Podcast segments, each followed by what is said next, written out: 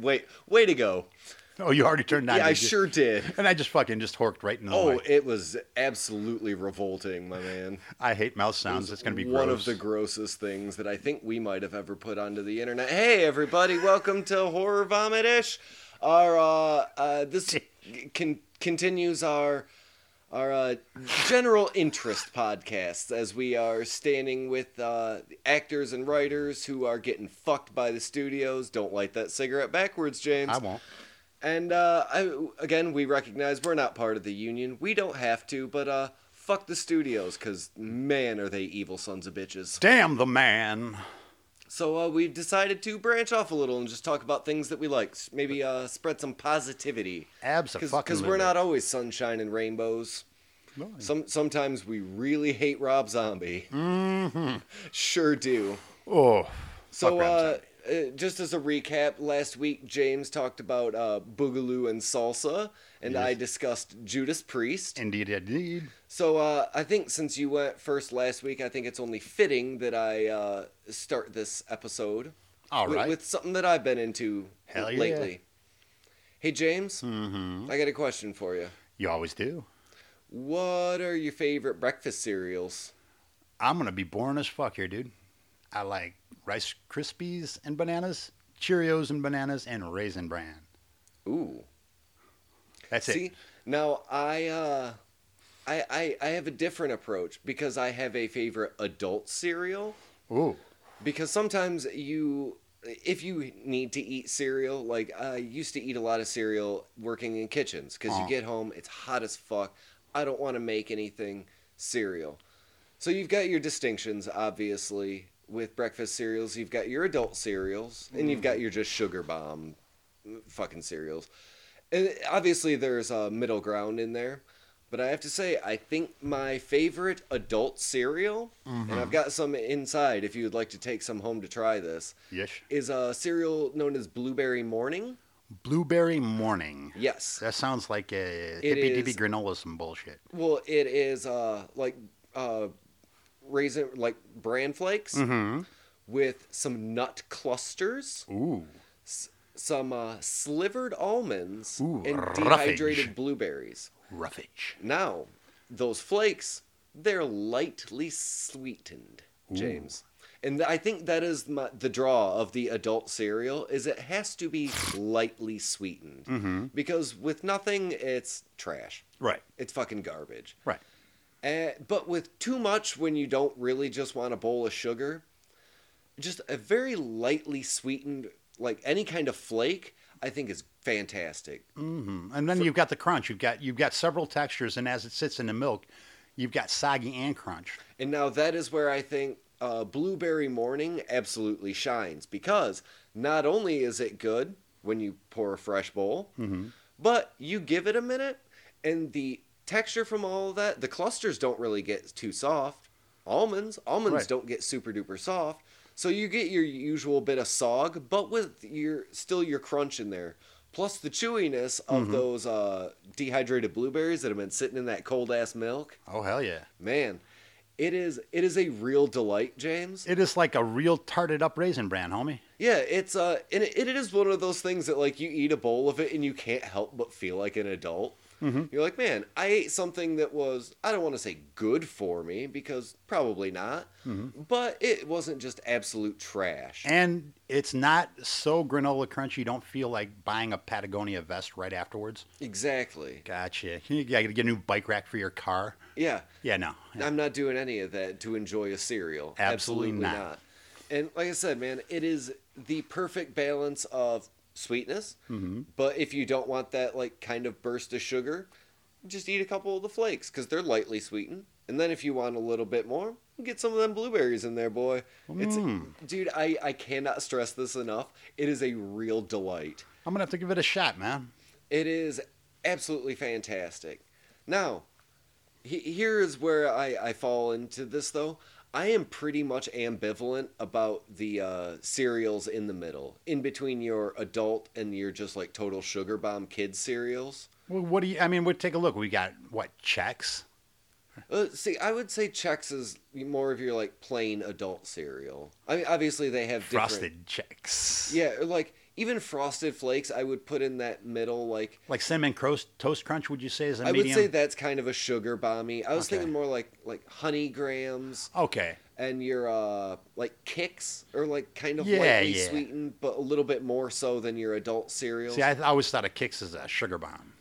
See, I, I don't, but I I could be wrong. It But might- now the like difference a corn is- pop. A corn pop I don't see as being a total sugar bomb. Well, you've got to understand that my cereal experience as a child was uh, was colored by uh, a touch of poverty there. So I I got a lot of Popeyes puffed wheats, Well, yeah, yeah. and I got a lot of Cheerio ish things, and Right, but here's the thing even as a kid though, you knew what they were supposed to be. You knew what the name brand version was. right, but it was Rice Krispies, Cheerios, and uh, like peanut butter Cap'n Crunch.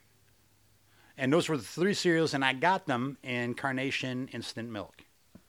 So cereal was not a fucking treat for me. I'd rather have oatmeal. You give me some fucking. If you told me I was having a plate of oatmeal, that was a big goddamn deal. Because I was sick to death of that bullshit. And then I remember going to a buddy's house and getting like, what was it? It was like Fruity Pebbles.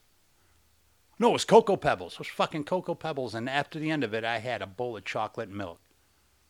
And uh, I, I, I just the I'm thinking about the experience of having a bowl of fucking Cocoa Pebbles after eating this shit in real goddamn milk, whole milk. Mm-hmm. Instead of carnation, fucking, it's only good ice cold, and it's not even good. It's bearable ice cold. It's shitty any other temperature. Yeah. Oh, oh, yeah. I yeah, I've also been poor, my friend. It is it is no uh no picnic. So can you imagine the the feeling of all that sugar rushing you? You're not used to having. I'm not. Was not used to having sugar because well, I shouldn't have had sugar. It was not a good thing for me. Two bowls of fucking cocoa pebbles and drinking the goddamn milk afterwards. Yeah, I should have known I was going to be a junkie at seven because I wanted the whole fucking box.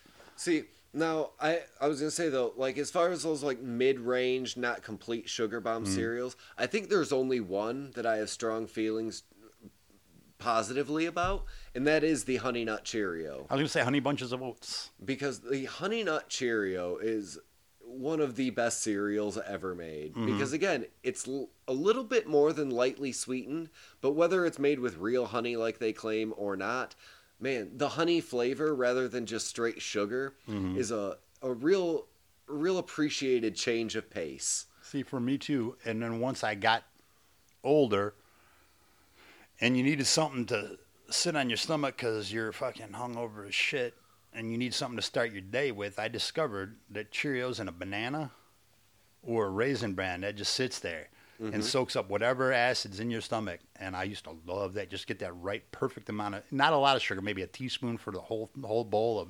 In a big Jethro Bodine size bowl, just fucking half a fucking thing with three bananas and a half a gallon of milk, and just yeah, Get some potassium in you. get the potassium, a little bit extra calcium. Mm-hmm. See, and that brings us to the uh, most infamous section of breakfast cereals, Dun, the, dun, the old dun. sugar bombs. Oh hell yeah! What what's your uh, what's your drug of choice?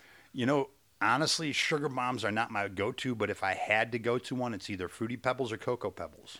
Fruity Pebbles, my man. Mm-hmm. The finest cereal ever made. They're all the same flavor, but it doesn't matter. oh, not even a little bit. Man, even off brand, because we buy the 10 pound bags of off brand. Hell yeah! Because, you know, why would I pay shitloads for actual Fruity Pebbles? It's Mm-hmm. just flakes of purple, or, yeah, purple and blue and whatever. Sugar and wood pulp is what it is. Goddamn right.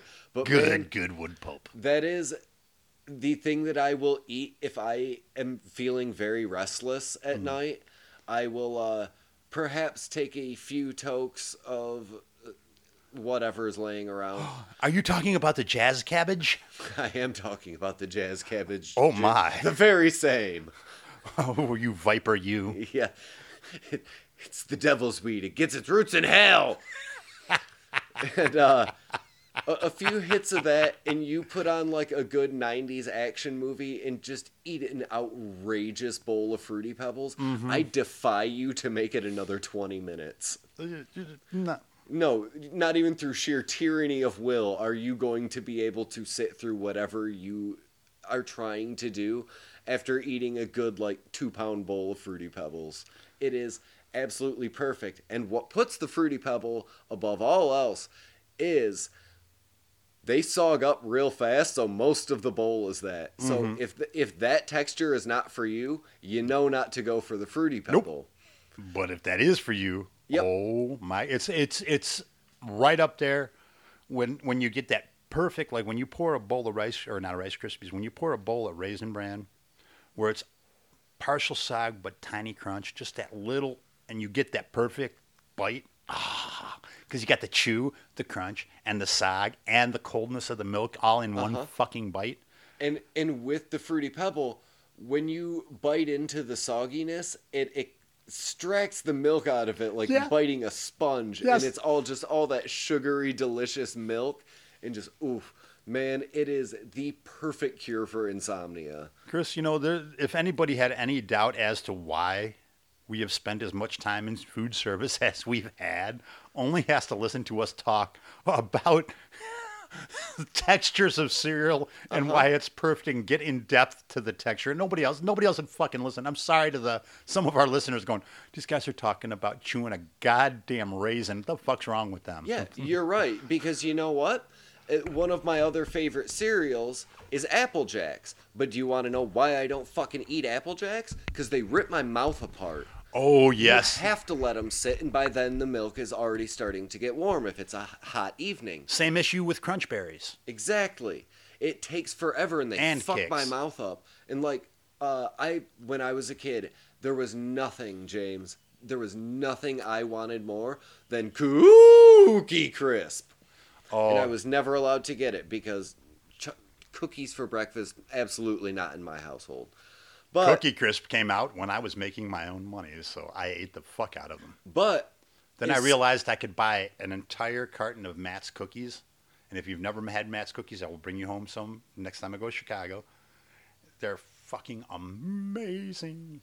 But Cookie Crisp is one of the worst offenders of having to let it sit because if not, it will rip your fucking mouth apart. Mm-hmm. And that's why the Fruity Pebble is by far the greatest of all of them. Mm-hmm. And I I know like people have talked about breakfast cereals for a long time, but like it, it is funny that just such a simple thing has become such a huge part of culture. Like it, that was a running gag on Seinfeld was that all he ate was cereal. And it, it's associated with lazy slobs everywhere, is just eating a bowl of cereal. But like it, it really is something that affects each and every one of our lives at some point. Everybody has a memory of eating cereal, whether it was looking at the back of the box doing the fucking word search while you're eating your corn Or pops. Digging into the full box to try to get the prize at the bottom. Trying Uh-huh. to shake that box just sideways, just perfect enough to get it floated up to the top to get it. Yeah. Uh-huh. Nobody has any visceral sense memories of cereal from their childhood. No. No, and like uh, the Trix Rabbit is a cultural icon. Why? Know.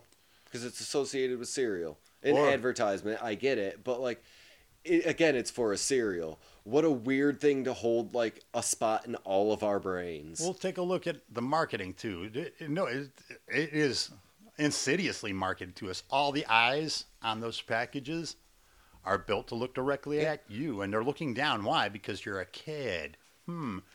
But my favorite though, I, I anybody who's my age, and if I sang come, if I started singing "Come to the Honeycomb Hideout," everybody else would sing the rest of it, and they would be able to go, "Can't get enough of that sugar crisp," you know, knows all everything, single solitary one, every rice snap crackle pop commercial, everything. yeah, and what is Sugar Smacks? It's what puffed barley. It is, isn't it? That's about the only market left for barley because it's not the 1940s anymore. People don't subsist on barley. Mm-mm. I mean, except for making beer.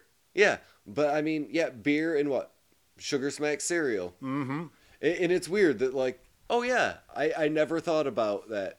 Where's the barley market? Well, it probably half. Oh, and of, soup. pro- well, yeah, but like probably half of it is that. Oh yeah, never thought about that. Yeah.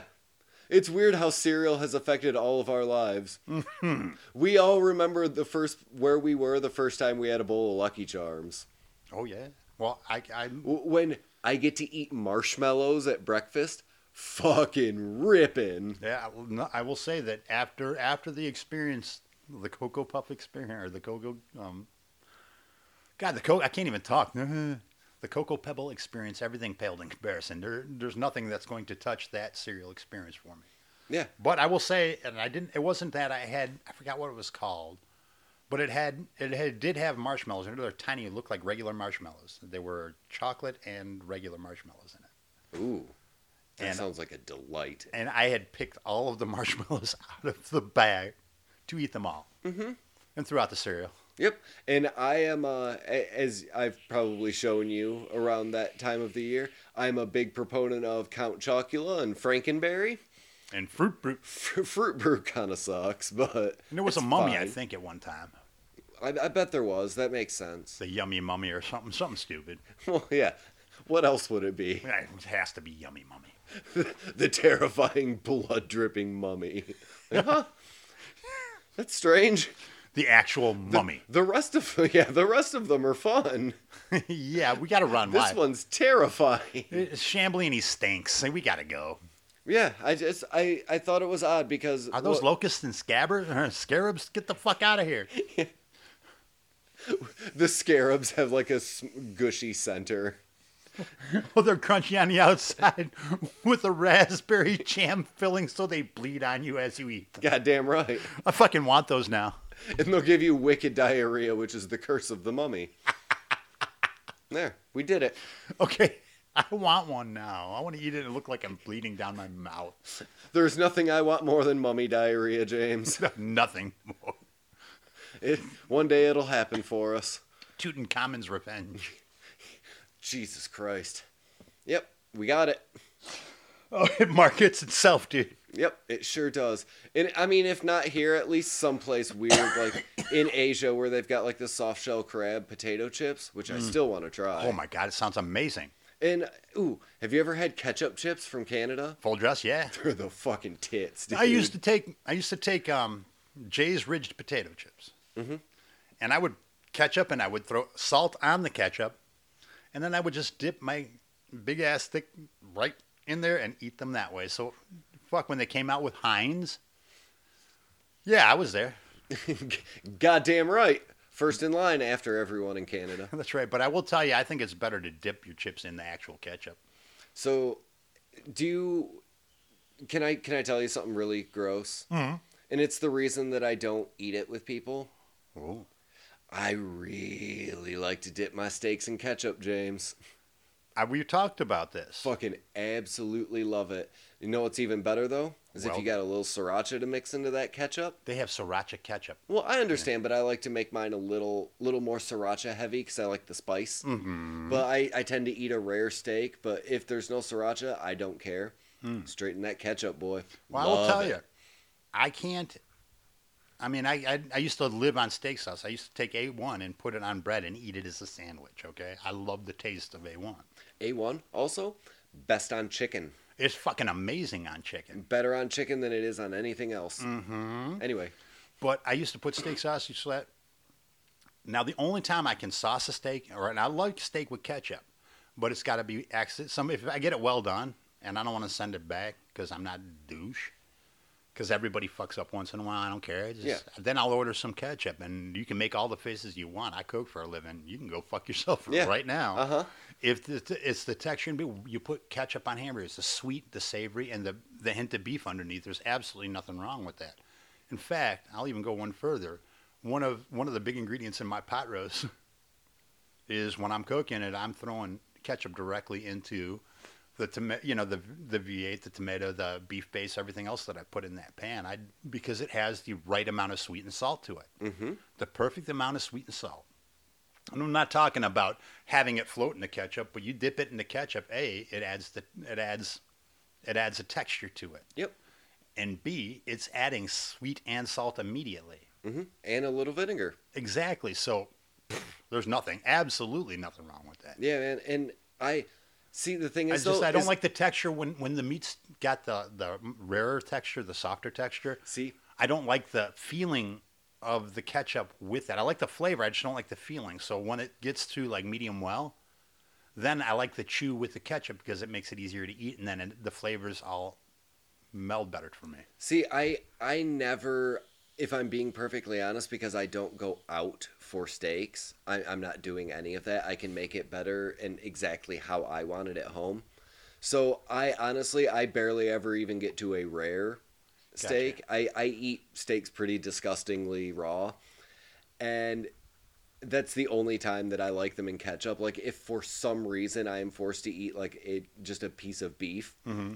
I I nope, I'll just eat it. It's uh-huh. fine. I'll just suffer through it. But with with the chewy, almost bubblegum, meaty bubblegum esque flavor, and then the ketchup squishing in between each bite. And again, we're getting into why you know texturally we like things, but with that and it all just nom, nom, See, I like. I like the chew, but then then, then the lubrication throws me. the viscous. yeah, that just. Ugh. See, and but what killed me for um, putting anything on steaks other than let's say garlic or cheese or anything else or an aromatic or or some, uh, you know a fat adding device is I worked at a steakhouse, a higher end steakhouse, and I got fucking spoiled. And it allowed me to taste more of the meat for what it was, and it, I developed a palate specifically for different cuts of steak through that job.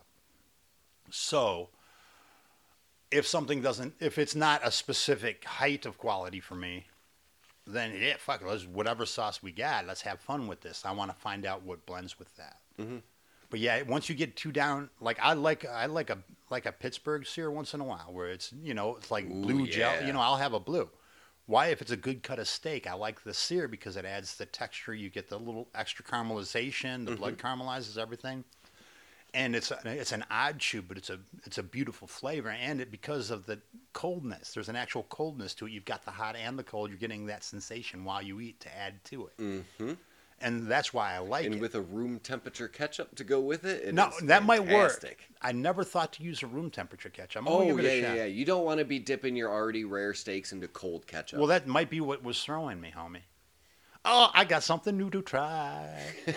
steak and ketchup. Well, the, the thing is, So, I'm the- always looking for new food experiences, but I don't make having new food experience money. I used to when I like when I worked at the steakhouse. Yeah, and honestly, at this point in my life, I don't make it a, really a priority either. I know, It's- but when you have it and you can just go out and just drop two hundred dollars on a meal without buying liquor or wine, or I'm just talking just at meal dessert, yeah, and you're dropping two hundred dollars where they're throwing the squid ink in the homemade pasta with the with the truffle and the this and the that. Fucking that's an experience and it's textures, it's flavors, it's brightness, it's all these beautiful different things.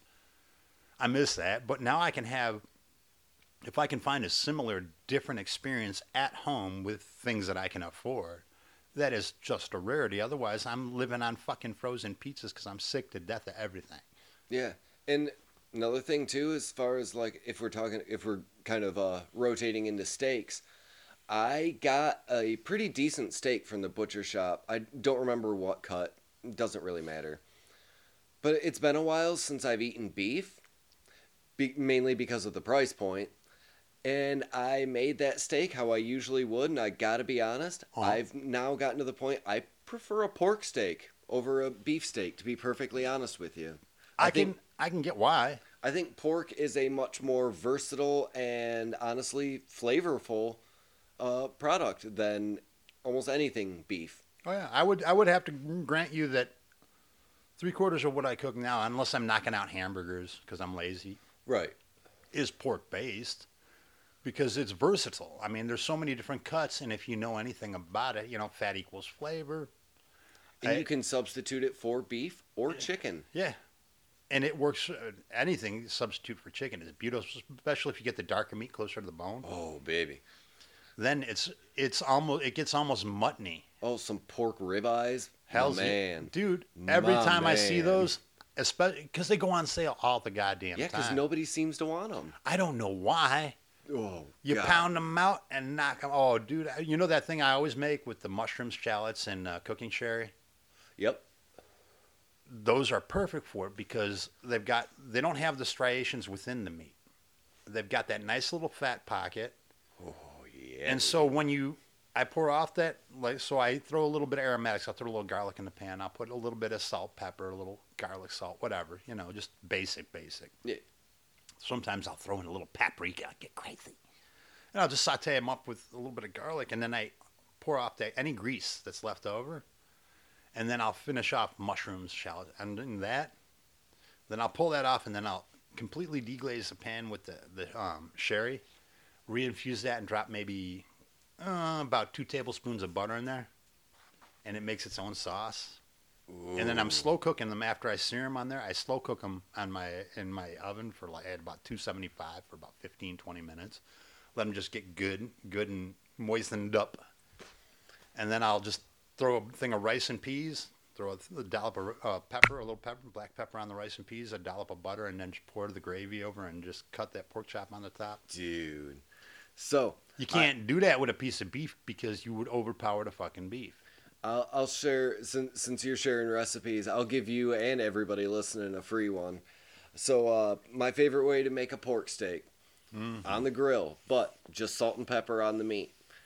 In a separate bowl, take some tomato paste, soy sauce, Worcestershire, and uh, uh, lemon juice. Oh yeah, you got you got to get okay. add a little bit of garlic, black pepper, salt as needed, and maybe like a little bit of basil or oregano, whichever little uh, herbaceous way that you're going. And you mix it up with that tomato paste, and it'll become almost like a, uh, it, like I'll say Asian style barbecue ish. Okay. Boy, howdy! You let it finish up on, put that sauce on, and then let it uh, cook over the fire Hmm. because you need to heat tomato paste. Otherwise, it's got that kind of tinny Yeah, uh, flavor to it. So you make sure that it gets good and heated up, and it'll caramelize onto them pork steaks. Oh Hmm. shit, my man! That is how you eat a fucking pork steak. dude, I'm there. I, I know what I'm gonna be fucking with. Yeah, because it's salty, it's tangy, it's got that earthiness from the tomatoes in it. It's it's a Hmm. mouthful of flavor. It's a goddamn. Do that up with some like sautéed uh, chard. Ooh. Yeah, buddy. Put maybe just put a tiny bit of grill mark on there and then finish sautéing it. I mean, if you want to. I do because I like that little bit of bitter in, like that extra bit of bitter char with it. Mm-hmm. Because especially with the sweetness, a lot of the other ingredients, it's gonna blend real nice. That little bite from that little bit of acid from the char and then, or the char itself, and then the actual little burn mark on the char of the char. It, it adds that little bit of caramelized to it. Ooh, dude! Uh huh. God damn it! All right. I'm getting fucking hungry now. So, God, mm. so, I need so- a bowl of so cereal and shit. Yeah, so that's what I wanted to talk about with cereal and apparently the versatility of pork. oh fuck yeah! Hey James, what you got? oh well. What what are we getting into? Well, strap yourself in, homie. I'm going to let my geek flag fly. I'm going to talk about tabletop role playing games, homie. You son of a bitch. Yeah, I'm a son of a bitch. I'm not playing them with you. I will sit through your spiel and I will ask questions Oh, and be fucking asked this interested. But I will tell you. Okay, first of all, we got to understand that I'm neurodivergent as fuck and have absolutely no clue outside of certain paradigms of how to read people. It's just it's in, almost impossible for me. It is now I can do it because I forced myself into positions where I learned how to do it. But it does not come naturally to me. So because of that, I always used to think I was excluded from groups because I was too much of an other one way. Like when I lived in a Mexican neighborhood, I was too white, or if I lived in a Jewish neighborhood, I was too too Mexican or this. No, it turns out I'm fucking just you know I got alphabet soup working in my head. So a few scenes I lent or leaned to because they did not judge punk scene, ska scene, and then oddly D and D. Because I'm you know my one of my hyper focuses has always been reading. I could read since I could walk. So I've always read, and then I discovered um, D and D. Uh, I kind of fucked around with uh, So uh, Yeah. just to, just to interject a little Yeah. bit, I guess then what were your like reading preferences? What what did you uh, oh god, angle toward? If you, I mean, obviously, I'm sure that you read a vast array of different things. right? Um, what was what was your leanings? well, hold on, I can I can actually I can tell you I, I can't remember my name. I will call my kids the cats' names my whole life. I I lose my shit in the middle of sentences, but I can tell you exactly what series of books I was reading just prior to um, discovering D and D. I was reading. Obviously, Lord of the Rings had just re, re had a resurgence because of the Bakshi cartoons. They were on TV, so all the kids were reading it again.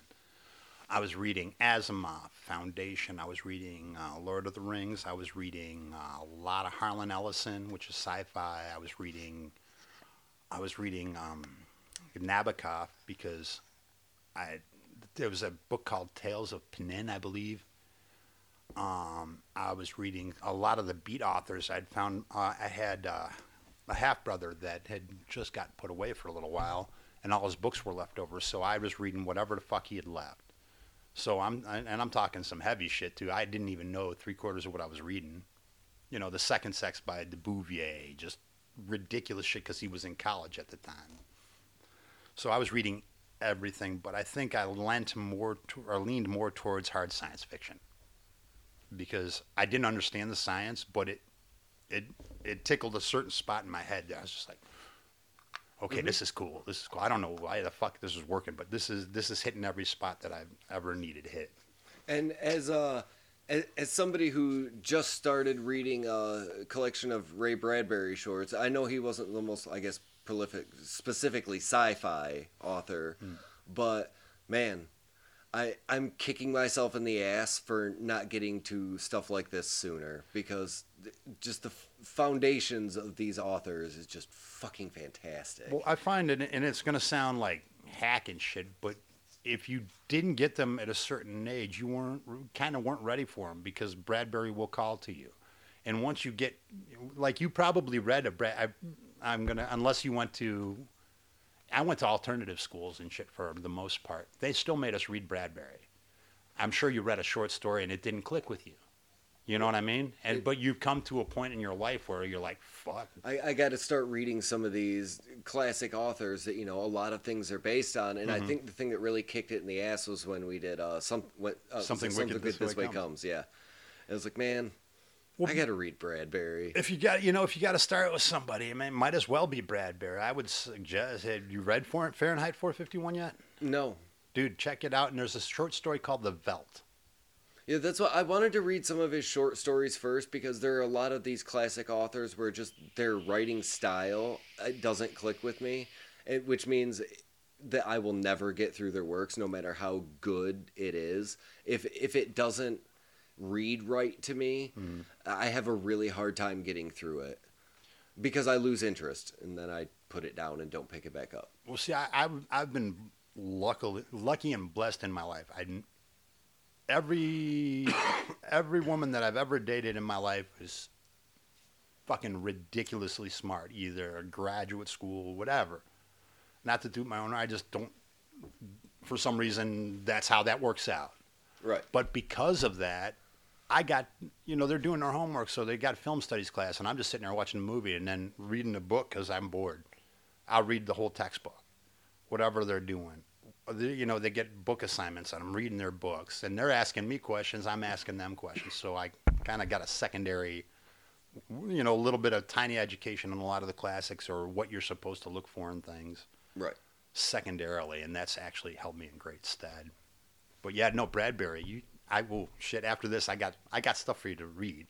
Yeah, I'm working on it. Yeah, but I discovered it. I got, I want to say I was 11, 11 or twelve, and just before the box set hit, because a friend of mine, um, his older brother or cousin had the original white box set, which was a strategies and tactics game.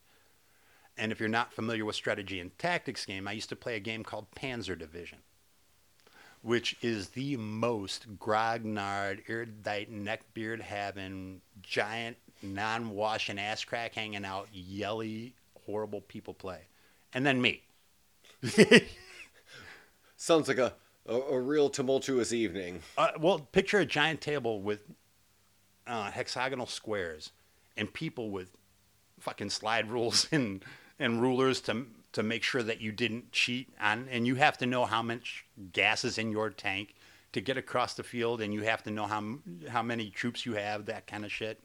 That, that sounds exhausting. It is exhausting, but even though I have crippling ADHD, I also have something else in my head that once I lock into something, especially if it's something with so many tangents you shouldn't be able to do it, there's some part of my brain that just fucking locks in and just wants to do that constantly.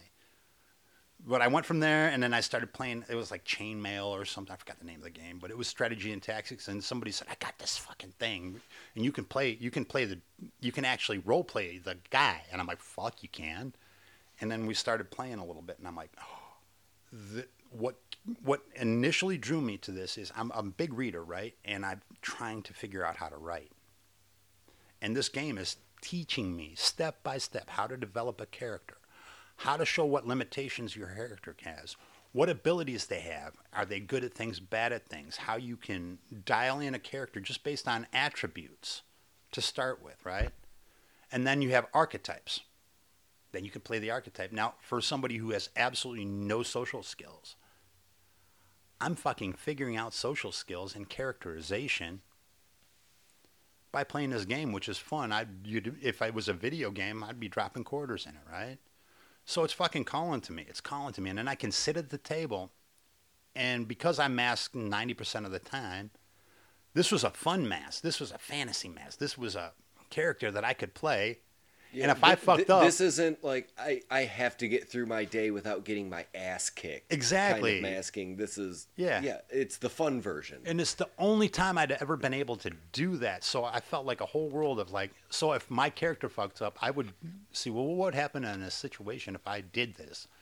Well, now I've got dice, mechanics, physics, whatever, telling me kind of that, and I'm sneakily learning how. Oh, sorry. I'm sneakily learning how people interact with each other by interacting with these people. So it's kind of a twofold thing. And everything I know about writing, about story arc, about anything, I learned by developing characters. When I couldn't find anybody to run the game, I learned how to run the game. And they tell you, hey, you can start big and go little, start little, go big. Just pick one thing and you know flesh it, flesh it, flesh it, and they give you tools to learn how to flesh it out. Um, personality quirks. There's tables and tables and tables of just, you know, he he farts after he eats too much, or always irritated by blah. So little tiny things you can hang on a character. So while you're playing it in the back of your head, you're like, oh shit, we're at, we're at the Queen's dinner, and I just ate a whole fucking thing, and I forgot that's on my goddamn character sheet. you know, but that is random. There's randomization that can come of this, which causes you to improv. So you're learning improv, improv storytelling, because that's what it is. D and D is a bunch of people getting together, telling a story, together with rules. Yeah. And the rules keep me from going. Oh yeah, well, uh, I've got Invisishield and you can't hit me, huh? You know, that's what differentiates it from when we're playing as children. Yeah, because that's not fun. Right. so there are goals. There are, you know, basically my job is to develop plot. I need to develop a world that is interesting to the players, that has a point. That ha- you know, otherwise it's monster of the week. Because in other, uh, if you didn't, why why would you want to live in this world? Right. Why are we even doing this if we're not going to have a world that's at least somewhat pleasant or tactically difficult or there is some challenge or something about it that makes you want to exist within that world. Absolutely. And, and it also talks about short arc, long arc, where the rise and the fall in the story, because you learn to feel that as you're running the game. You can kind of tell, oh shit, I better rein this in. They're, they're losing track. So you're unconsciously learning timing. You're learning how to orate, how to drag people's interest into what you're doing because if I just sit there and the orc goes across the field, well, fuck, no, you know, it's like you know, you you roll, you notice it, fucking. The biggest orc you've ever seen on horseback fucking sees you personally. Well, I don't want that. yeah. So, but do you see? There's an engagement that happens, and it taught me a. When people are trying to engage me, I never used to notice. I thought nobody noticed me. Well, people are constantly trying to engage me, but I didn't know the signs because I've got limited limited ability to do that. Well, as a GM, I'm getting that feedback immediately because I need I'm learning to engage them by trial and error.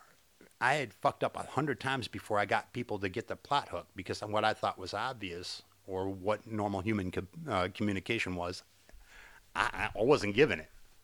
So it taught me all these things. Can you hold on for just one second? This thing is killing me. See, the problem that I have, and I don't know, I guess where it would fall in this sense, but like, I think I've talked about it before. Like, it's not the fantasy world that bothers me. Mm-hmm. Because here's the thing, like, as far as a video game, yep, give me that sword and shield fantasy world all day long. But I don't like it in movies. I don't like fantasy movies for hmm. some reason. But science fiction is the other way, where mm-hmm. I don't really like science fiction games, mm-hmm. generally speaking. For some reason, they just don't grab me. But sci fi movies, absolutely. Hmm. And so that's what I think my total reticence to even going to try D&D is because I don't know I don't think I can put myself in that fantasy world. Well, let me tell you something, Chris. There are other worlds than D and D. Mwah. Yeah, I because ran- because you wanted to talk about uh tabletop games.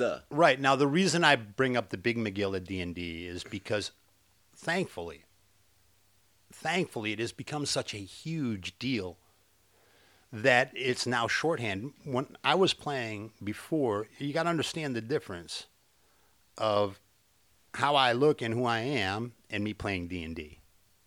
It was very difficult for me to even fit in in that setting because I was very, very rough around the edges, and I was taught to be very aggressive very quickly if confronted.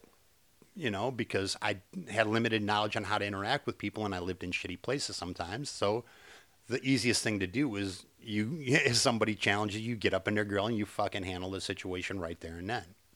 You know, so that was a difficult fit into that too. Right. But again, all of these things work together. But D and D now, it used to, people used to get shoved in lockers, the PMRC, the fucking all that shit, the Satanic Panic. It was all real, Oh god. and I was heavy into it at the time. But nobody ever fucked with me either because I am me. Yep. you know, it's like, what are you gonna say to me?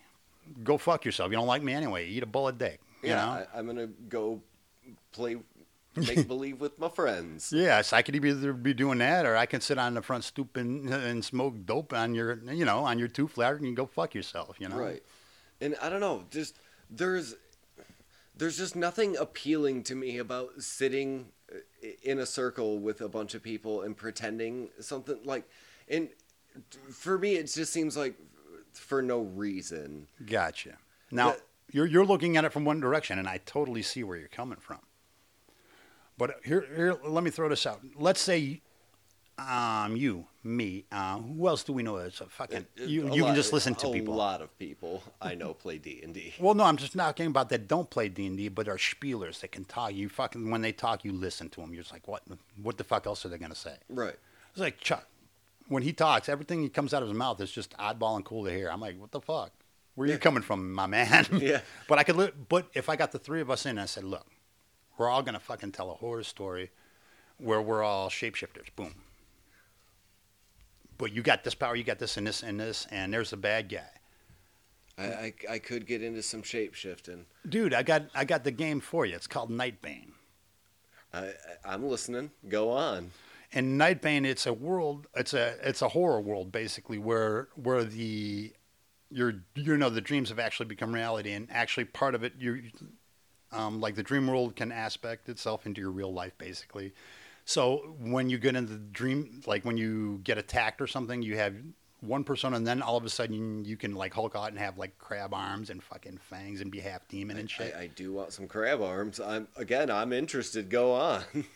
So, but that's just one aspect of the game, and there are different factions. There are the Nightbane, there are the Nightbane hunters, there are just the real monsters, and then the monster hunters, and then there's everyday people, and there's thousands of possibilities.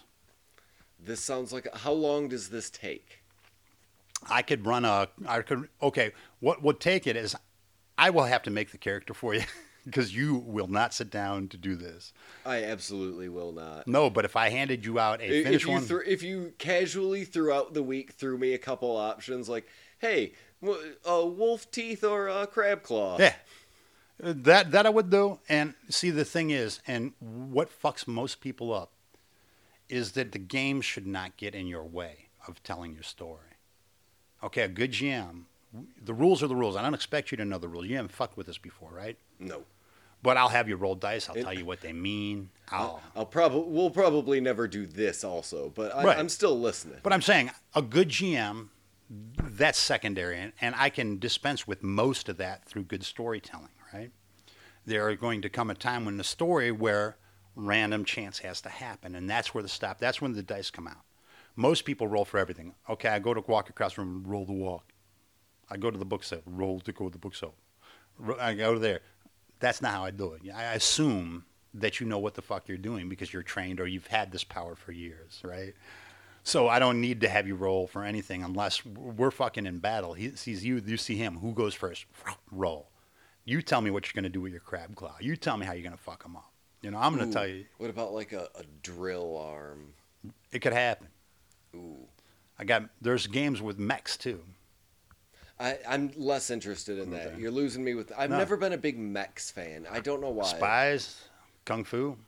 Uh, uh, spies, spies. You you piqued my interest. There's a game called Ninjas and Super Spies. Cause man, I do like a good spy anything. Like I was Oh. telling you last night, I fell asleep watching Thunderball. Shout out to Michigan's own Palladium role playing.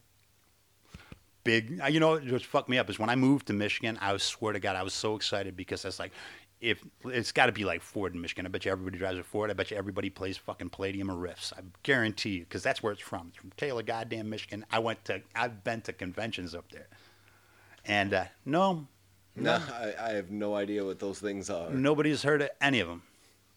But again, every when I when I say role playing, everybody goes D and D. For me, my first love is going to be Palladium Fantasy, and then anything coming of that. I, I spent like when I couldn't game, I would spend months just writing characters because you could pick a like a particular kung fu style. Let's say you wanted to be a drunken master. You've got levels and you have special skills that you get and special moves that you get every time. It's like a video game. As you level up, you you can do more powerful stunts. You can do more things per. It, to me, it's cool as fuck. So can I just be Chuck Norris? I can make that happen. Because again, you would have my interest if there is a game where you just tell me be Chuck Norris. And actually, I can make that game happen. You could be Chuck Norris. Hell yeah, dude. But again, we're, we're talking about there are different styles of play. There are different levels of GM. There are different. Most people like the traditional hack and slash. We're going to go dungeon crawling. I got bored of that after about 10 years. See, and that's one of the other things that I, I kind of always think about is like I almost appreciate the stringent rules of like a board game where this is how this happens and this is how this happens rather than I, I don't like the somebody wrote this and now we're in trouble and now we have to do this thing because Ah. I don't know there's something about that that again it's the well, mm, well, this is all just made up. And rather than sitting down and saying, no, you roll this dice. If you fuck it up, you pay five hundred dollars for this, or you know, along those lines. Yeah, but that's where the randomizer of the dice come in. In any battle, yes, you are choosing to go with the sword instead of an axe. Okay, I'm just using this as all ephemera. Okay, Yeah. but let's say you made the choice to go in with an axe rather than a sword, right? And now you're going to attack. Now we have to take into account you're strong. You have, you know, all all this means is you're strong. You're going to hit harder, right? My job as the GM is now we roll dice and let's say you roll right and you you somehow miss whatever he's got well i will describe what happened dude you fucking went in with the axe and he's wearing studded leather and as you came down it clipped one of the studs and it deflected the blow well enough and actually biffed the end off your axe so now you have to think i got to flip the axe to go back or what but it was a random chance because you could have gotten a natural 20 and killed him See, the only problem that I have with that is that Chuck Norris would not use an axe or a sword. well i, I got you He, he would use his bare, manly hands. Right. But even in this world, everything does have consequences, and even Chuck Norris, as powerful as he is, should be able to kill all the mooks in the world. But up against Grandmaster Chen, there it might be yeah, be. I A, mean, Bruce Lee got the better of him once, and that was the last time that I'm- he suffered an L on screen. absolutely. But most of these things will be his adventures off screen, sir. Oh, yeah. I, I don't know. I, I don't want to get too much into Chuck Norris off screen. I just like when he shoots Roscoe out of the window with a bazooka We could make that happen in a bazooka game. fight, in a Uh, hallway bazooka fight. because I can run recon. We could have an actual war game. We're in the jungles of Vietnam. See now, where does that's what I was gonna kind of ask you then, because you're far more of the expert. Where does that line blur between games like Risk and things like that that are large, uh, I guess board games, but aren't necessarily your roll a dice, move three spaces. I know Risk is exactly that, but you know what I mean. They're they're the games like that that are Okay, it's real easy. It's a breakdown. You have what's called a strategies and tactics game, which Risk is. You know, you do roll your dice, you do pull cards, but you have to understand where to place your troops. So that's a strategy. The tactics that you use are what's going to cause you, you know, it's where you invade first. It's where you, you know, so that's a strategy and tactic game. D&D is also a strategy and tactic game or a lot of the games that I'm going to reference are strategy and tactic games to a certain extent. Part of the game is we'll pull out a map if you if I want to make it the battle real to you. I'll pull out a map and we'll pull out little figures and I'll say the enemy's advancing on the right flank and coming and you can visually see what's happening. And that's the same as Risk in that aspect because at that point D&D is a board game. You have to move a certain way. You can only move certain hexes or whatever right. to engage the enemy. You have certain things, and let's say I'll, I'll use I'll use the Nightbane game for an example. During the battle, you have eight moves that you can do in one segment, and you can parry, you can attack, you can come in simultaneously, you can use weapons, you can drop a weapon. You have all these actions you can do in this short period and you're going one on one with the enemy, and that's where the strategy and tactics come in. If you know anything about the game, the movement is important, movement speed. That's part of D and that's part of Nightbane. That's part of most of these games, if that's what you want it to be. Some people hate that shit. So when I'm running a game with, let's say, three people, two people love the maps, one person doesn't. I'm going to limit the maps. they want social interaction. We can make that happen, but there's loose rules to social interaction in almost every game.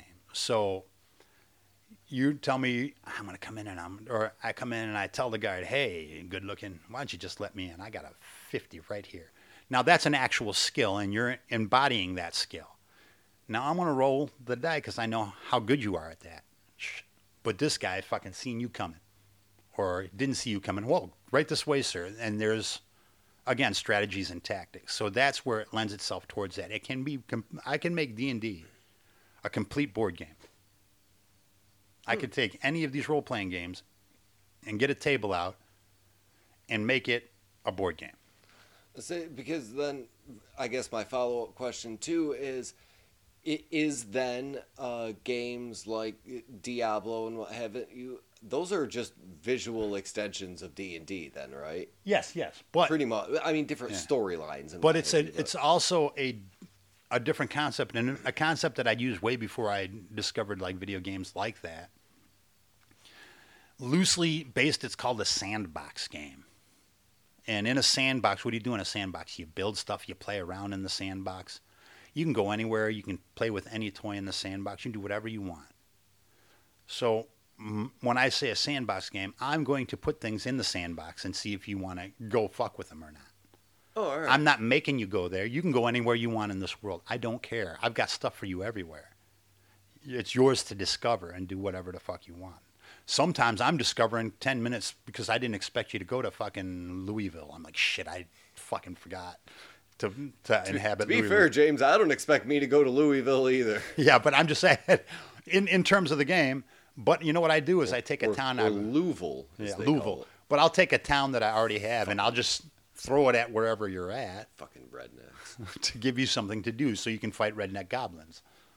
You know, for meth in the parking lot at the Waffle House. You know, those things can happen. Oh, and I'm gonna get that meth. there you go. So help me God, I'll stab a motherfucker for that meth. Roll perception, homie. Oh, damn it. I'm in it. I didn't want to be in it, James. The, the, thing, the thing is, and I think what may have happened to you, which happens to a lot of people, is they either A, have this perception, and, and it's the rightfully earned, that is Nerd shit. I cannot do this. Why? Because I'm going to get geek all over me, and I don't know if it washes off. It's disgusting. Nerds. Right. It has that, but it also has, unfortunately, like cool stuff like boobs and rock and roll. I got a game for that. I'm gonna pass. Whatever boobs and rock and roll you have to offer me, I'm not interested. Uh, I was going to take you to see strippers, but okay. Nah, I'm still. I'm too old for that. I don't do cocaine anymore. Yeah, it's don't as see- fun. I don't want to see strippers not on cocaine. That's dumb. I don't even want to see strippers on cocaine. Blech. Anyway, I forgot what we were discussing. boobs and lasers and music. previous to that, yeah. Oh. The other thing is, it is because of. Okay, I'm speaking as an old man that has finally learned some social skills, and et cetera, et cetera, et cetera, and how to socialize to a certain. Unfortunately, this hobby is rife with people that probably shouldn't be around other people to teach them the game or to be in a game with other people. I used to be the person, oh fuck, we're gonna let James play. Why? Because he's coming along, and eventually he's gonna get it. You know what I mean? But there are some people that, sh- like, I should not have been running a game at that time, and I didn't. There are a lot of people that hurt the hobby by just being real shitty at it. You know, just being real shitty at it, and, and they, about it. Mhm. Which, and I think that would probably be how I would come into it because I, again, I don't have high hopes for me ever really playing D and D. Look, I don't see you ever playing D and D with regular D and D folk, but I picture you at a gaming table with a personally, I personally hand selected group of people to play with, and there will be party favors and ashtrays and good food and all kinds of shit. Because I'm gonna need a burrito and a smoke to do all the. Absolutely, and we're gonna have a fucking nerd poker night, man. Oh god damn it! And I goddamn guarantee you that you may never do it again, but I guarantee you you'll be somewhat interested when you walk out. Go, okay, I get it. I get it. So so there we go. There's our new promotion. Give us twenty bucks and you can come. There you go. oh shit, I'd have to run separate No, groups though because I can only do one. You can you can come regardless. Yeah, like I'm gonna fight. Holy shit, you showed up. Okay, let's game. Just stand at the door with a shotgun. Like, where's my twenty dollars? Just picture myself. Get off my property. Uh, yeah, talk to my bouncer. my bouncer. yeah. As I commit an unwarranted murder over our game night Oh. to try and get out of it. How about it? No, No, actually, I'll. I've tried setting up a million game nights when I wanted to game. It, the, the thing about being my age is, I will talk about doing this forever. I, I might have it written up. What the fuck else am I gonna run it for real? Say, and I think that is another big uh, roadblock to me doing any sort of uh, game like that is because uh, I generally don't like human interaction. It's it's not one of those things where like, I don't like people. Like, I I just I, most people I find exhausting, and you don't meet too many people that are genuinely weird and interesting. And I can't do small talk with people. I just can't. It's terrible. And with me, in order to meet a new person, I got to mask for about two months to figure out if they're gonna be okay with me or not. And and then even afterwards, I'm got to wait another month or two to be like, okay, uh, got to start really hedging your bets on whether you can. because I let off most of the mask now, and they got James. hmm Oh, I guess okay. Okay, this is the thing now. Okay, we can hang. Oh, I oh I can tell usually within the first ten seconds of you showing up on whether it's going to be just a regular day or if it's going to be a real James day.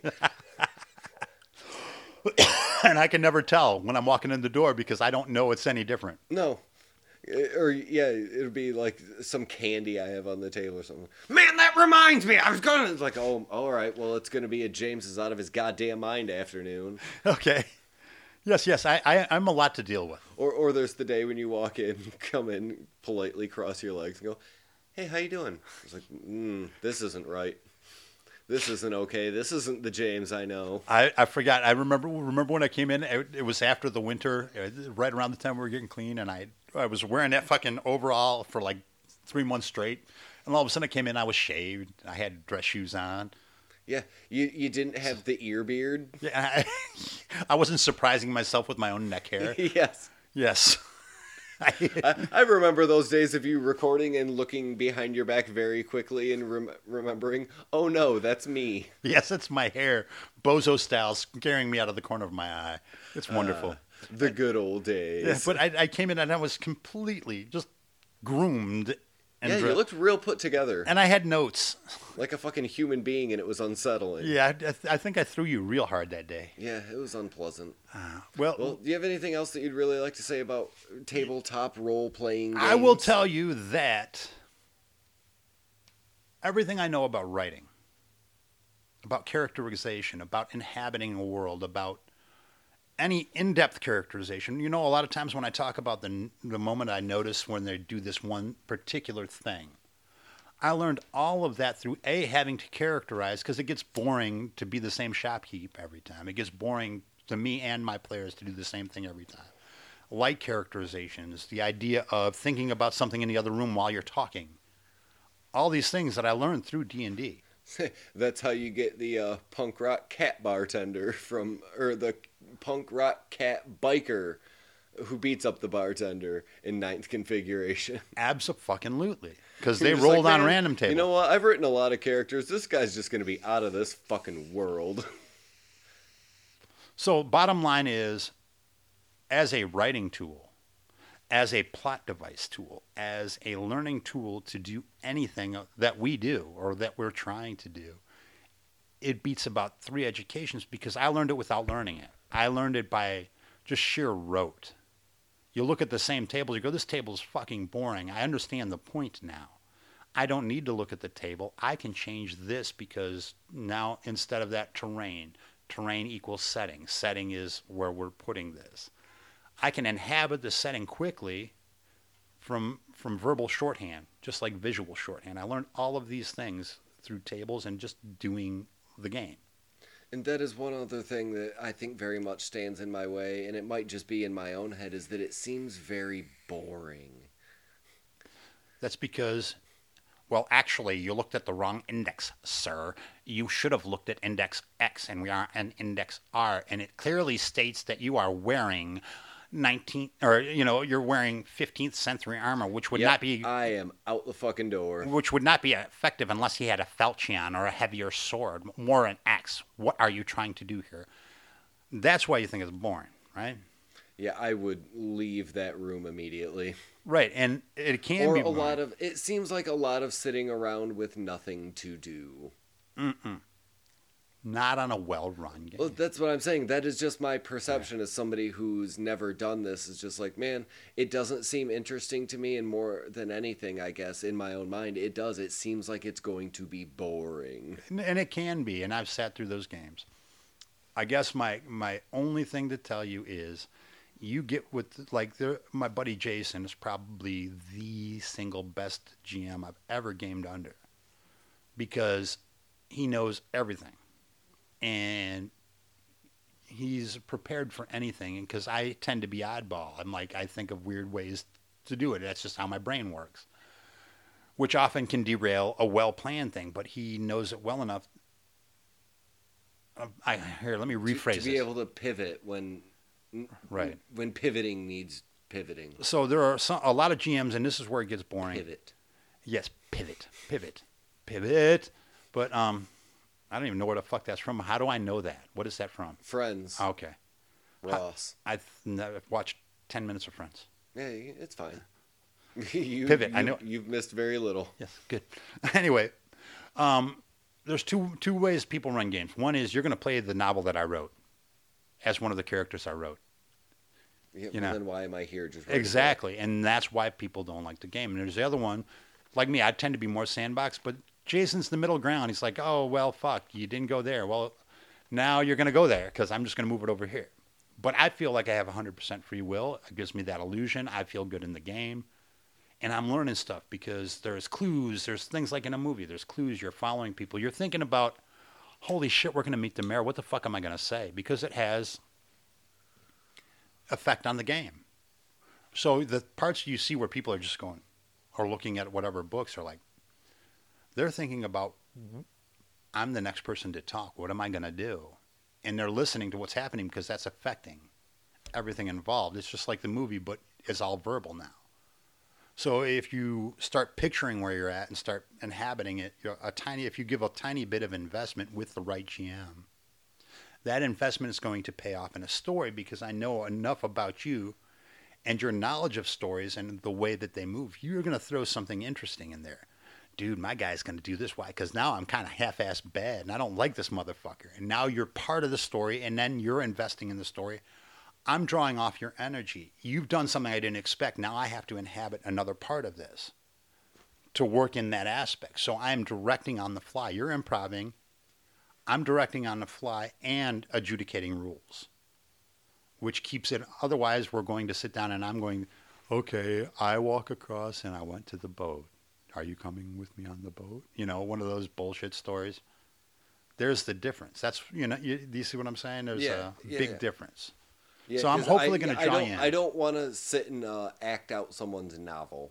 No, fuck no. That sounds terrible. It's I've played games where you have to do that. That's why I don't like. Uh, they call them canned adventures, which is they've already written the adventure, and it's kind of like remember those books where you, okay, you walk up to the thing, you see a door.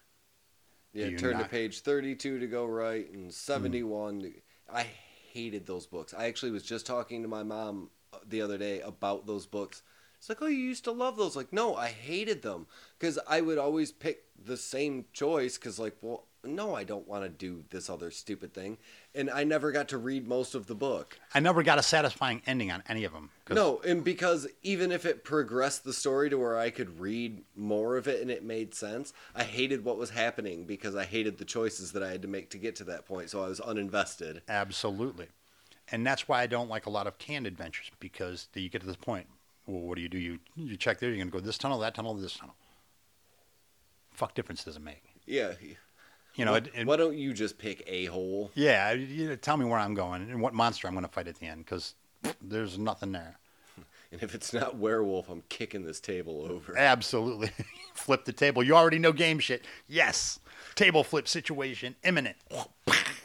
Yep. Okay, no, I could go on and on about this, and that's why I picked tabletop RPGs because as much as I don't have passion passions where like this is my be all end all, but that's one of the few things that I've done my whole life, like m- listening to, you know, being fascinated by music, food, and RPGs. But RPGs not because they're role playing games, but because as writing tools, as um, imagination, uh, you know, as a lot of things. It's an outlet. Yeah, as an outlet, it's a great outlet, especially if you have any creatives in you. So that that's stead- you know that's one of the few things that lasted my entire life. So I figured I'd talk about that today, and I'm happy with it because I think I might be able to get you to role play some goddamn day. We'll see. Again, it's the. I think it's more of the time issue Oh, I know. that is going to prevent us from doing anything like this. But what do you, Oh, no, maybe, I'm- maybe someday we'll get around to it. Maybe we'll film it. Fuck Gu- it. Guess what I'm doing tonight? I'm gonna see if I can find Uh. my Nightbane book, and I'm gonna roll some pre-gens home. no, fuck that. I'm gonna call my buddy Jeff Ruiz. Shout out to Jeff. Hey, Jeff. And uh, I'm going to see if you can make me uh, three pre-gens for Nightbane so I could run it. All right, fuck it. I got nothing else going on. I mean, I do, but you know. I'll you heard that, Jeff it. Rowe? Hook a brother up. All right, well that means we gotta fucking set up cameras and whatever. we'll do it. Okay. Fine. Or Oh. we or we won't, and No. you'll never hear of this again. I, uh, no, the no. I've got to do it because I got I got a debt to collect from old Brad. All right. All right. Hey, hey, James. Yes. Where can people find us? They can find us at horrorvomitpodcast at gmail.com. They can find us on Facebook. We have a beautiful Facebook page, and I actually we've had some we've had some new listeners and hope to get some more. Um, also, I want to put it out there on the air. Uh, throw us a topic on the Facebook page, so you know Maybe we'll talk about some weird shit that we're not usually talking about, or our thoughts on a subject. Yeah, I'll I'll, uh, get a passing a passive knowledge of something real quick, Hell yeah. A- at least enough to ignorantly yell about it. I can talk about a half an hour about just about anything. I don't Amer- know if it's going to be valid, but I can talk a half hour about it. Yeah, it might be gobbledygook, and I'm Hmm. gonna fucking derail it 30 seconds in to talk about Macho Man Randy Savage or something that I actually know about. But Absolutely. So help me God, we'll mention it. Mm-hmm. It and, will come up. and if you want to hear us mention it, you can hear us on the podcast catchers. You can hear us on the Spotify, the Apples, and where all, all your good podcasts and ours are served. And uh, give us the give us the five stars or the you know at least a five word review. It helps us out on the algorithms. Yeah, and wherever you can subscribe to that, that too. Yeah, do it. do it. Do that. Do that thing. Do that, you fuckwits. Yeah. I, sorry, I, and, I and we're gonna look at. Oh, I do have a one addendum to last one. I mentioned Caifanes and Joe Strummer in the same sentence. I was wrong. That was Los Fabulosos Cadillacs. Hmm. So we can, Noted. We, we can stop now if you want. noted, James. Thank you. Hey, we get to talk about shit I actually know about. Thank you for extending it for that when nobody, nobody was listening to that and went, oh, well, actually. I guarantee you that if we ever get listenership, somebody's gonna well actually that motherfucker. So Yep, and to do that, you can find us at all the places that James mentioned. hmm Wrapping that up in a nice little bow. yeah, you can push the fucking button. I will, because it's gotten bad. Let's let's stop it. Push it. Let's just stop Push the the button. endeavor. Just all of it. Want Because I to don't push want the to play. Because I don't want to play role pl- playing games. Push the So you know what? Just goddamn horror vomits button. canceled. Fuck all. terrified.